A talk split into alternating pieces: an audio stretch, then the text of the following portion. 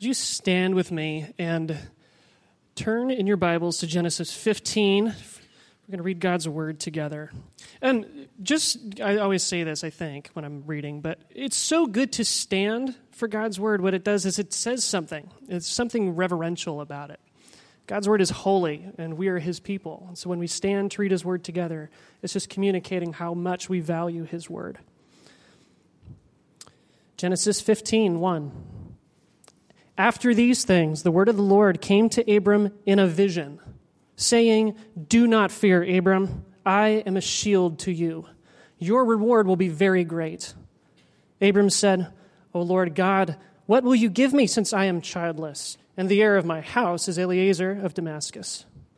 And Abram said, "Since you have given no offspring to me, one born in my house is my heir." Then behold, the word of the Lord came to him, saying, "This man will not be your heir, but one who shall come forth from your own body, he shall be your heir." And he took him outside, and he said, "Now look toward the heavens and count the stars, if you're able to count them." And he said to him, "So shall your descendants be." Then he believed in the Lord, and he reckoned it to him as righteousness. "I am the Lord who brought you out of Ur of the Chaldeans to give you this land to possess it." He said, "O Lord God, how may I know that I shall possess it?" So he said to him, "Bring me a three-year-old heifer, and a three-year-old female goat, and a three-year-old ram, and a turtle dove, and a young pigeon." Then he brought all these to him and cut them in two, and laid each half opposite the other. But he did not cut the birds. The birds of prey came down upon the carcasses, and Abram drove them away. Now when the sun was going down, a deep sleep fell upon Abram, and behold, terror and great darkness fell upon him. God said to Abram, "Know for certain that your descendants will be strangers in a land that is not theirs, where they will be enslaved and oppressed four hundred years. But I will also judge the nation whom they will serve, and afterward they will come out with many possessions. As for you, you shall go to your fathers in peace. You shall be buried at a good old age. Then in the fourth generation they shall return here, for the iniquity of the Amorite is not yet complete." It came about when the sun had set that it was very dark, and behold, there appeared a smoking oven and a flaming torch, which passed between these pieces.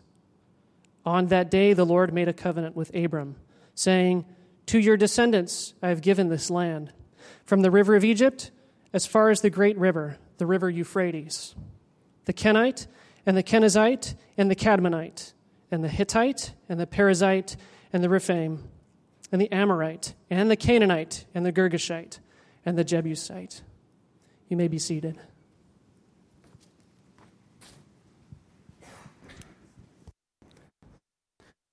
Well, good morning, Reliance. It's been a joy to get to know you, Jonathan, Carolyn. I pray that you have a good time. As sweet as the memories that Adam and I have had at Dallas Theological Seminary, my hope would be that your love for God's Word would only increase. And uh, one of the greatest challenges that I think that I have faced and face, just as we even sang in our second song, may your voice be louder. May your voice be clearer than all the others. Because if I were to be honest and to admit it publicly, as I think you would easily do yourself, is that the greatest voice that you often have to battle with is your own. For it competes or it speaks contrary at times to the very voice of God. The author of Genesis has chosen uniquely different individuals who have had to learn how to respond to the voice of God when spoken, in contrast to the voice that is all natural within us, our own. I mean, we, I've enjoyed Genesis, and one is uh, prone to read it purely as a merely a historical event of how we've come to the point where we are in history. But the way that the author has shaped it, and I, I don't want to sound like a broken record player, But as you walk slowly through the book of Genesis, what you begin to notice is how incredibly gracious God is towards inconsistent, unreliable, and indecisive people. Whether it was Adam, whether it was Noah, whether it was Cain, whether it was Abram, and even Sarai, you see a God who is working with undecisive or indecisive, unreliable, inconsistent people. And the only thing that is consistent in the story is God Himself. And last week, if we ever had a moment or an individual within the story that seems to finally now respond to the voice of God rightly, it's in Genesis fourteen, where it seems like finally, maybe there is someone who, when hearing the voice of God, actually walks and rests in it. Abram takes on five kings, and he, instead of collecting all the resources for himself, gives it all back to them, to those who had it stolen from them. The king of Sodom even tempts Abram to use the, the wealth that he had gained through his victories for himself. And Abram says, with this victorious or this, this aspect of faith, in Genesis fourteen twenty-two, Abram said to the king of Sodom, "I have sworn to the Lord God Most High, possessor of heaven and earth, that I will not take a thread or a sandal thong or anything that is yours, for fear you would say, 'I have made Abram rich.'" Abram seems to be, when we get to Genesis fourteen, clearly resting in the promises of God, the Word of God, yet he will be, as we will see in the next two chapters, which we'll go through today in Genesis fifteen and sixteen, he battles again with other voices. I want you to notice, when we start Genesis fifteen, this is the fourth occurrence which God comes before Abram and tells him again, "I'm going to fulfill my promises." And Abram wavers in this section. So I want to, I want to just acknowledge as we walk through with this, that even as we said and sang, "May your voice be louder," that we all tend to be like Abram. The greatest voice that we're challenged with often is our own. And God affirms Himself, point one, to Abram in chapter fifteen. Look at the measures which God do- goes forth and, and pursues in order to affirm Abram. I'm with you. Read verse one with me. You're going to notice twice in this This chapter, the emphasis, the word Lord came.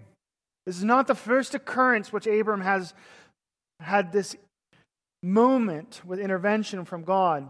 But here in chapter one, or excuse me, chapter fifteen, verse one, after these things, after this high moment in Abram's life, where he seems to be doing well, the word of the Lord came. And came to Abram in a vision, saying, "Do not fear, Abram. I am a shield to you. Your reward shall be very great." To the, the pinnacle, it seems, where Abram is doing well, and it's in this moment the Lord responds with this encouragement. "I'm with you. I've given you divine protection. I am blessing you." Now notice where Abram begins to waver. Verse two. It's striking. Abram said, "O Lord God, what will you give me?" Stop. If you've been diligent with, with reading through Genesis or just listening as we've gone along, it was Genesis chapter twelve when Abram was called to leave his family, his country, his relatives, to go to a place he didn't know. In a matter of short time, from Genesis twelve, he literally gets into the promised land and has utterly nothing. Got his wife. Oh yeah, she's barren. Got Lot, who's clearly not going to stick around with Abram. He's literally, literally resourceless. But when you get, is resourceless a word? I don't know. Um, he literally gets to the point when you get to chapter thirteen, verse two, that his riches have increased in dramatic forms. Now when Abram, chapter thirteen, verse two, Abram was very rich in livestock, silver and in gold.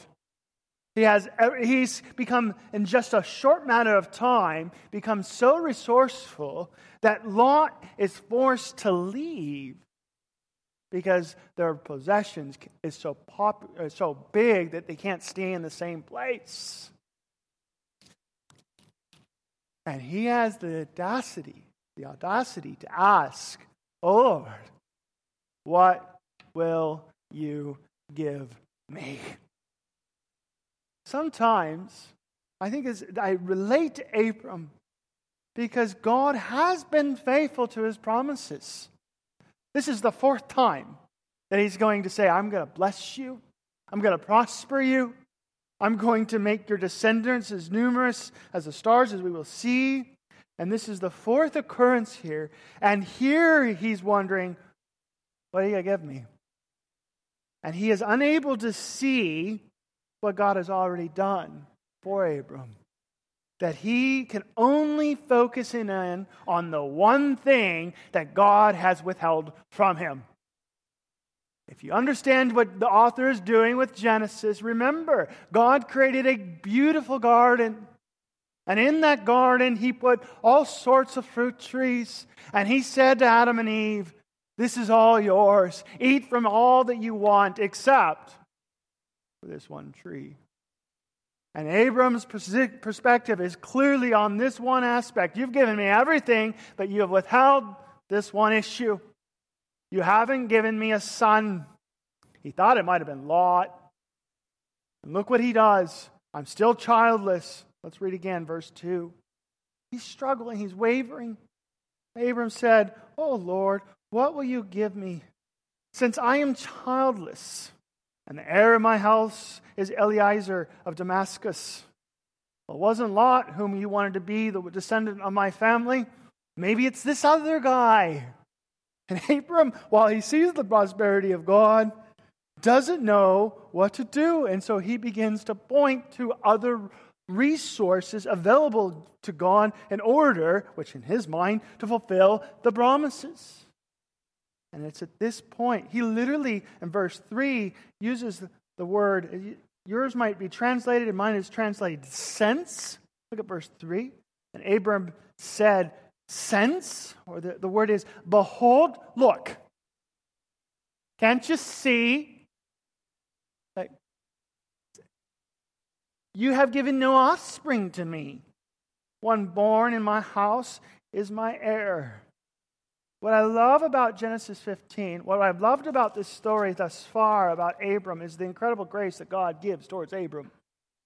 This is the fourth occurrence by which he is reaffirmed, reminded, and strengthened. He will strengthen in this section, Abram, the promise which he gave to him.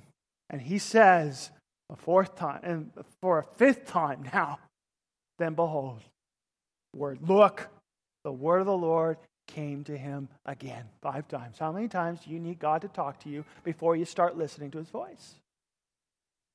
That's the author is trying to plead with you as the reader. You know the greatest challenge you have to face in your own life when you're faced with the word of the Lord, the voice of the Lord, is your own. Five times. And look at the this God I am compelled by in the way that he guides Abram along the way. He doesn't say, I've told you four times.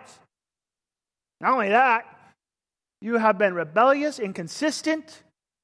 He even said that your wife was your sister and a king of Egypt married. Like, he didn't bring any of that up. The word of the Lord came to him saying, this man, Eliezer, will not be your heir, but one who will come forth from your own body. You're going to have your own son, Abram. He shall be your heir. And so the Lord, he took him outside, and he's going to take him before his creation.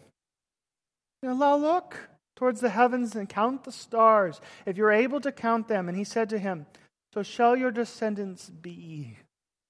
It's at this moment, Abram, seeing the stars, recognizing the power of God that he can create, the lights within the heaven surely can give life within through him, through a barren woman. And as a response, you see verse six. And he believed in the Lord. And it and he reckoned, the Lord reckoned it to him, Abram, as righteousness. Which is what we've gone through Romans and we've come to enjoy, is that the, the, the, the means by which one is made righteous before God is when man responds to the voice of God, believing that which God can do and entrusting ourselves to it. Righteousness is occurs, or occurs for an individual, when we believe what God says he can do. And he rests upon it. But the moment is quick. It passes quickly. Verse seven, he asks yet another question. Well, first question was what? What will you give me? The second question, how will I know? Right? When? When is this going to take place? How will I know? So you, if... If anything, I feel like I want to rush through fifteen so I can get to Abram's response in sixteen, but God is carefully working with Abram and strengthening him in his promise. And he reminds Abram, look it, I took you out of Ur, I am the one who gave you all this land, and I will give it to you. Look at verse seven. And the Lord said to him, I am the Lord who brought you out of Ur of the Chaldeans to give you this land to possess it. You have resources. You have money, you have allies now within the lands. Even King Melchizedek affirms the divine blessing that which is upon your life. How have this all happened? I've done it. Verse eight, Abram responds, O Lord God, how may I know that I will possess it? For the sake of time, God's going to answer with another six occurrences. And he's going to give Abram a covenantal promise through a covenantal religious ritual, which we heard when read this morning. He asked Abram to get the animals, to cut them up. And when the covenant agreement is established, Abram is once again passive and sleeping. And in his passivity, the presence of God comes, and he walks between the, the animals which have been split, that if I don't uphold my promises, they that I may become like these animals. How much more, Abram, do you need? Chapter fifteen, six occurrences, the voice of God coming and affirming once again. I would say, I'm ready, right? Time after time after time after time again, God has affirmed his promises. And now, once you get to verse eighteen, the Lord made a covenant with Abram. How much more do you want God to do? Which comes to then, what we ask is now, what is Abram's response? I feel unsatisfied. That is probably not as detailed as we should, but I want to get to Genesis sixteen, where we see once again the graciousness of God, which God gives towards people. And we ask ourselves, what is Abram's response going to be now? Verse one, chapter sixteen. Now Sarai, Abram's wife, oh yeah, remember, who had been had borne him no ch- child, and she had an Egyptian maid who was name was Hagar. Remember, when Abraham got the first time, got the promise, and things got difficult, there was a famine in the land. Do you remember what he did? He fled to Egypt. It's been ten years for Sarai. In the promised land, you're not sure God has fulfilled his promises. They have resources like they They don't know what to do with it. Allies have aligned with them. King Melchizedek has blessed them and wants peace with them. Kings of foreign lands now fear them. She's barren. Ten years is a long time to wait on the promises of God to be fulfilled. And Abram is literally, grammatically, and literally finds himself stuck in the middle between Sarai and not Hagar and the voice of the Lord. Hagar is going to become this pawn within the story, which Sarah is going to use to try to further the promises of God by human agency. And Sarah, after being worn out, I want to, you to ask yourself this question: whom does she sound like? Look at verse two. It's been hard. So Sarai said to Abram, "Now behold, the Lord has prevented me from bearing children. Please go into my maid. Perhaps I will obtain children through her." First, the first thing she does is she accuses of God of not being faithful to her. God has blessed her in every other way, except there has been divine oversight in this one area. If you watch her, what she does later here in a moment, and I'll tip my hand, she sounds like the serpent in the garden, as God truly said. You cannot eat from this one tree. God has withheld something from you. The question is, is when this response is put forward, or this, this word has been put forward to Abram, how will he respond? Look at verse two. And Abram listened to the voice of Sarai. What is the author doing? Like, throughout all the text up to this point, humanity has been prone to deal with either responding to the voice of God or to the voice of man. And here, Abram, after how many times? Countless times of God affirming his promises. He hears the not wisdom of Sarai, but the human reason of Sarai, his wife, and listen to it. Look at verse three. She's going to do exactly what Eve did with Adam. After Abram had lived ten years in land of Canaan, Abram's wife Sarai took Hagar, the Egyptian, her maid, and gave her to her husband, Abram, as his wife. Remember, this is exactly what Eve does. She saw that the fruit was desirable to make one wise, took of the fruit, and then what? Ate of it and gave it to her husband. It's like, as the reader, we're thinking, no, don't do this. We've already seen the consequences, the havoc placed upon society when men do not listen to the voice of God. And here, we're like pleading with Abram, don't do it. Don't listen to the voice of Sarai. And yet he does it again. And the consequences of this decision is disastrous, even still to this present day. Look at verse four. In verse four, you see,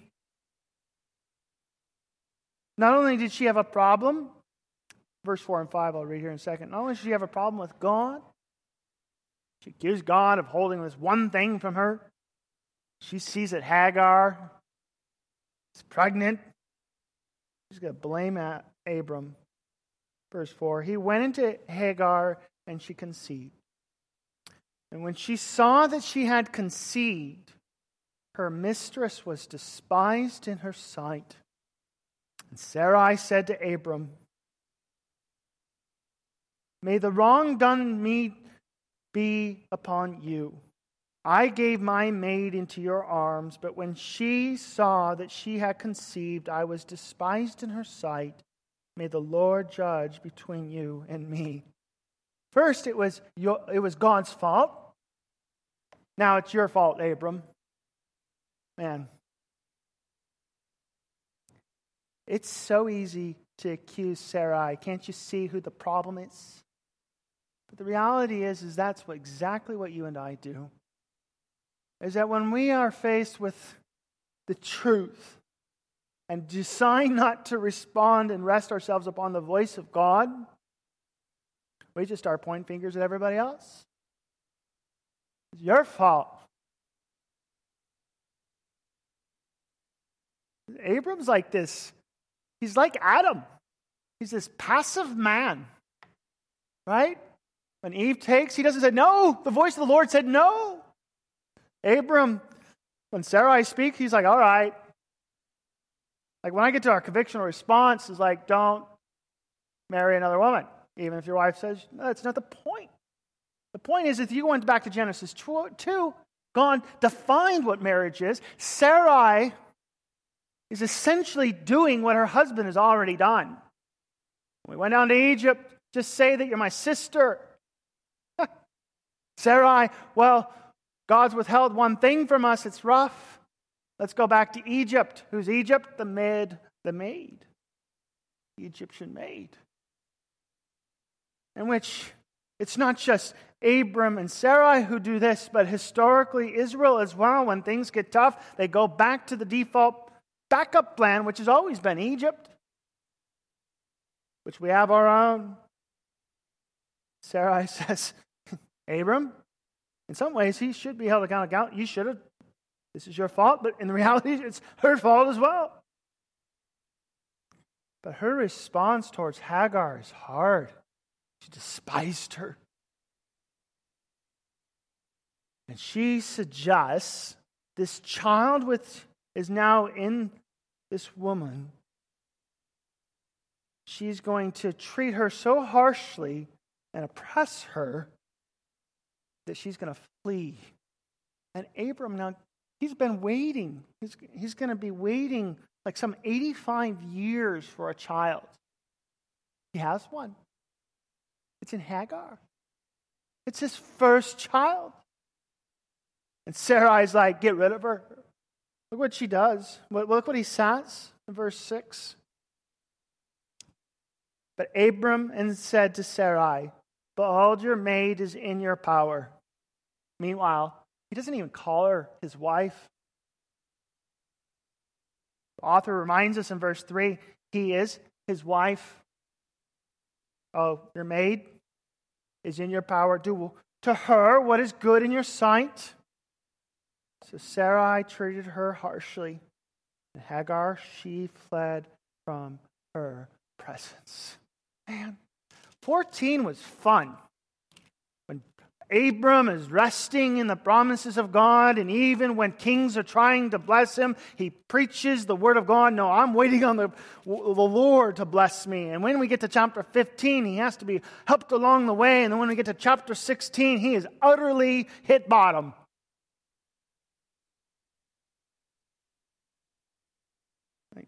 If there is any warning for you and I here, like when mankind refuses to respond to the voice of God, it only produces havoc for families and everyone around you.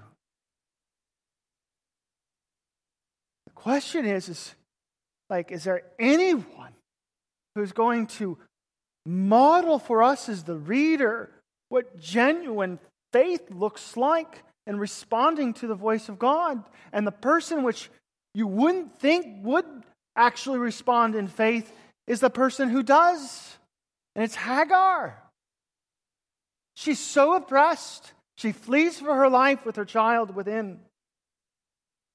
And guess who shows up as she retreats? Verse seven. This is the God I love. Now the angel of the Lord, another term to, to reference the Lord God. Now the angel of the Lord found her by a spring of water in the wilderness, by the spring on the way to Shur. And he said, Hagar, Sarah's maid, he knows her. Where have you come from and where are you going?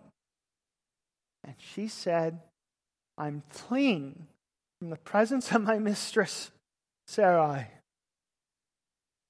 And the angel of the Lord said to her, return to your mistress and submit yourself to, to her authority. Now, one of two things is going to happen in your mind as you read this. The first, which happens in my mind, is, no way! There is absolutely no way that I'm going back to the woman who about killed me. The word oppressed here, or which the the the the the, the term treating her harshly, is the term that now gets picked up later in the book of Exodus for how Pharaoh treats Israel for four hundred years. And she and the Lord says, go back. Nope. The writer's doing something with what he's doing. Because what you see next is a woman, in spite of what she sees and experienced, trust in the voice of the Lord. Remember Abram, he takes on kings, and the, the Lord shows up and he says, I'm your refuge, I'm your protection, I'll take care of you. And here's a woman who's been watching all along, willing to do what Abram and Sarai have not. Verse ten. Moreover, the angel of the Lord said to her, I will. Sounds Abrahamic. I will greatly multiply your descendants so that they will be too many to count. And the angel of the Lord said to her further, behold, you are with child, and you will bear a son, and you shall call his name Ishmael, because the Lord has given heed to your affliction. What you, what you learn to love about the God in Genesis is that he does show grace to the inconsistent and rebellious people, but he also extends his hand towards those who are dealt harshly with and have faced oppression. And he gives her this promise. It's a, it's a hopeful promise with a caveat. Verse twelve. Look at this. Your son Ishmael, he will be a wild donkey of a man. How is that a blessing? He's going to be free. Yeah. Sarah Sarai and Abram have treated you like a plan in their scheme. You're an instrument, a surrogate, surrogate womb. You're like a piece of meat in order for them to use to further their aim at receiving the promises of God. But God has seen your oppression, and I will bless you. Your son is going to be free.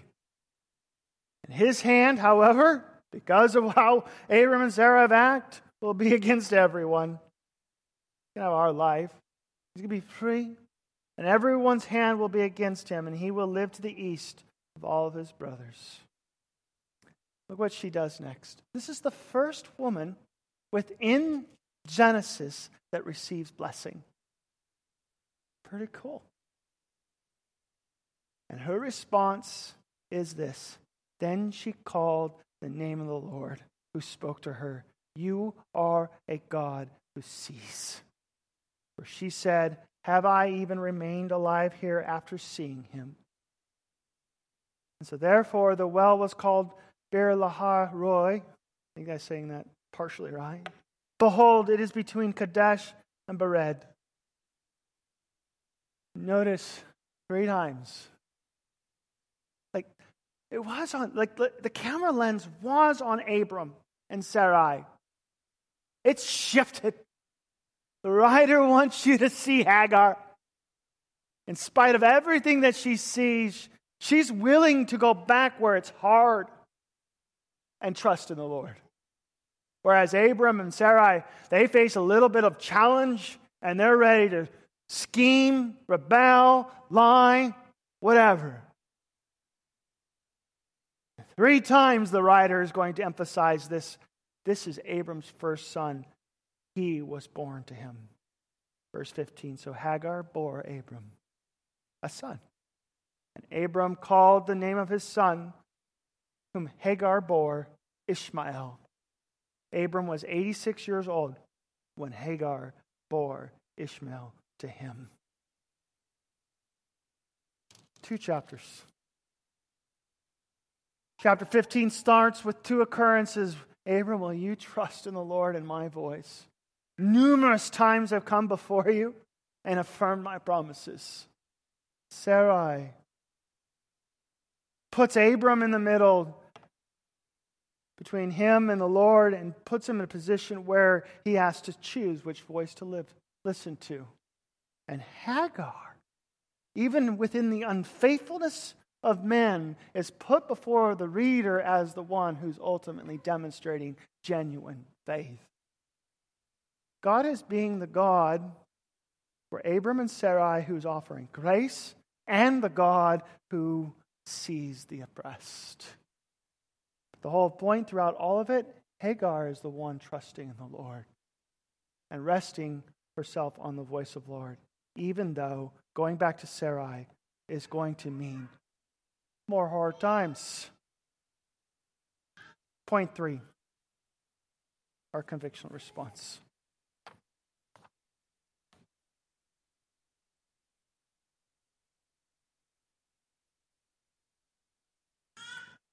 How many times does it take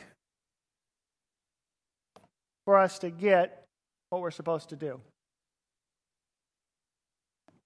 One of the reasons why we spend so much time reading this is because we genuinely believe it is the voice of God given to His people to respond to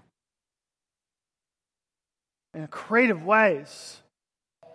And often, I remind you of this regularly, there are many voices which bombard your life, which are essentially putting you in the middle between how the world thinks or how God thinks. You will see this rhythm, whether it be in the Proverbs or in the Psalms, in Genesis, Exodus, the Gospels, or even Paul as the church goes forth out into the world, in which God's people must know God's word, His voice, in order to rightly respond to it.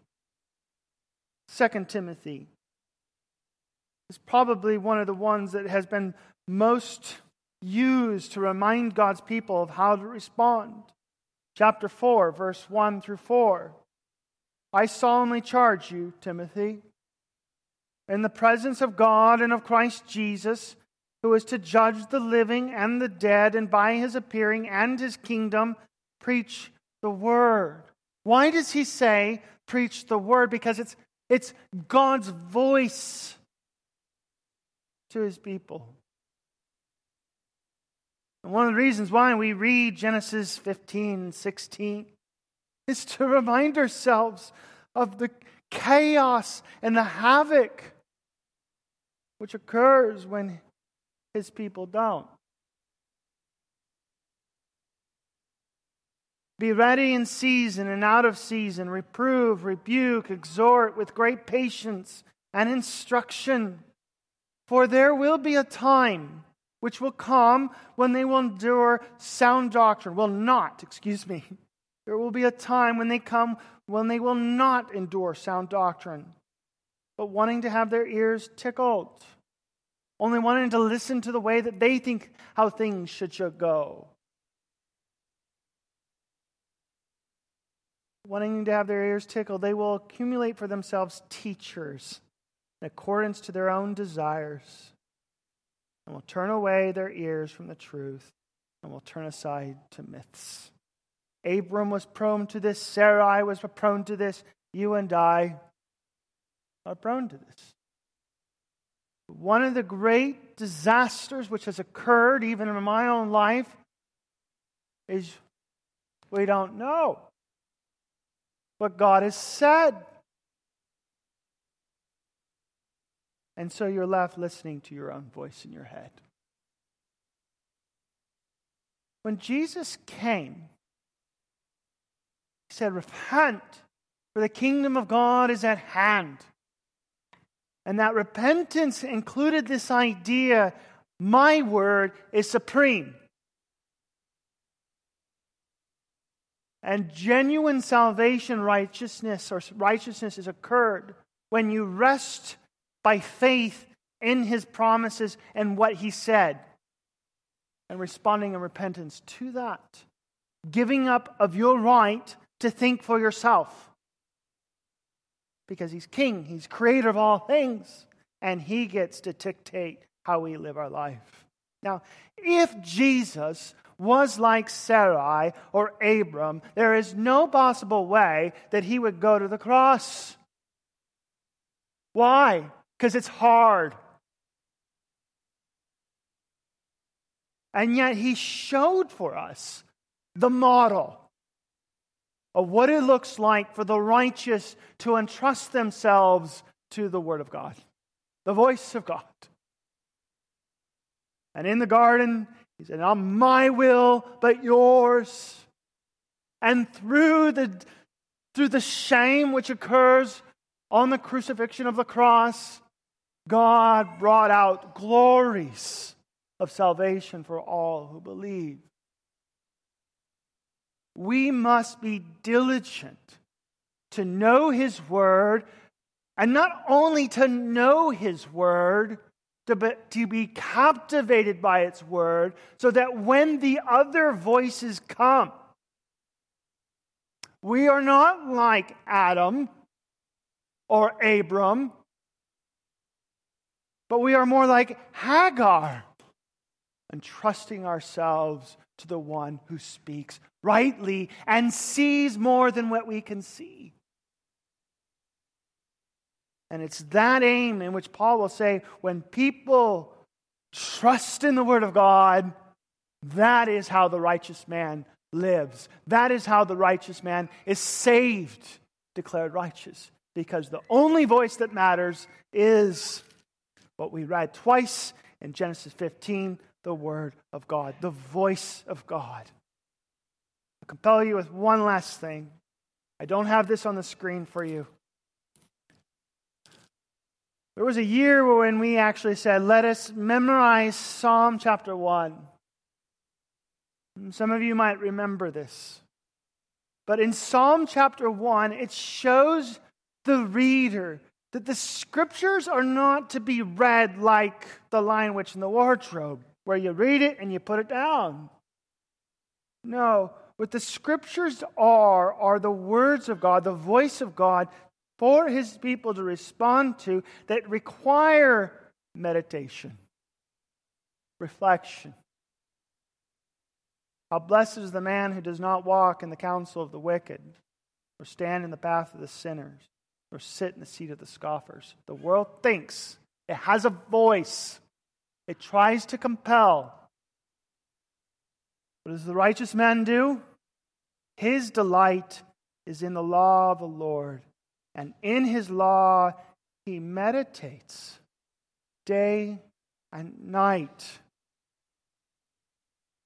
over and over and over and over. He thinks about it. Why? Because he knows that the greatest voice that he has to deal with when the voice of the Lord comes is his own. And he will be like a tree firmly planted by streams of living water, which yield its fruit in its season. And its leaf does not wither, and whatever he does, he prospers. The Lord came to Abram how many times? Five, six, seven times? He said, come again. In Genesis seventeen. So shall we as well call and challenge each other to go regularly back to His voice, which convicts us. Because the wicked are not so. They're like chaff which the wind drives away. Therefore the wicked will not stand in judgment, nor sinners in the assemblies of the righteous. For the Lord knows the way of the righteous, because they, They hear his voice and they respond to it. But the way of the wicked will perish. It's easy to become critical of against Abra, Abram and Sarai, but we also acknowledge ourselves that we don't often let the voice of God speak into our life through his word. And I pray, if you haven't started reading Genesis, that you would do a chapter a day and learn from these individuals as they learn, as God brings them along in faith. Let's pray. Lord, we are thankful for your word, for it gives us life, it gives us direction, it helps us see how to rightly respond to the world in front of us. It allows us to recognize what restores our soul and corrects. It makes wise the simple things that which we think are complex. And they are like a lamppost. But so often we are like Abram and Sarai. Even after hearing the word of the Lord over and over again, choose to go our own way. Lord, I thank you for the faithfulness of Hagar and the blessing which you had given upon her for her response to the voice of God. And I pray that we as well, as we come, become more strengthened in who God is in our own life, that we would respond to the teachings of Christ in a way that represents that faith. In Jesus' name, amen. Let's stand.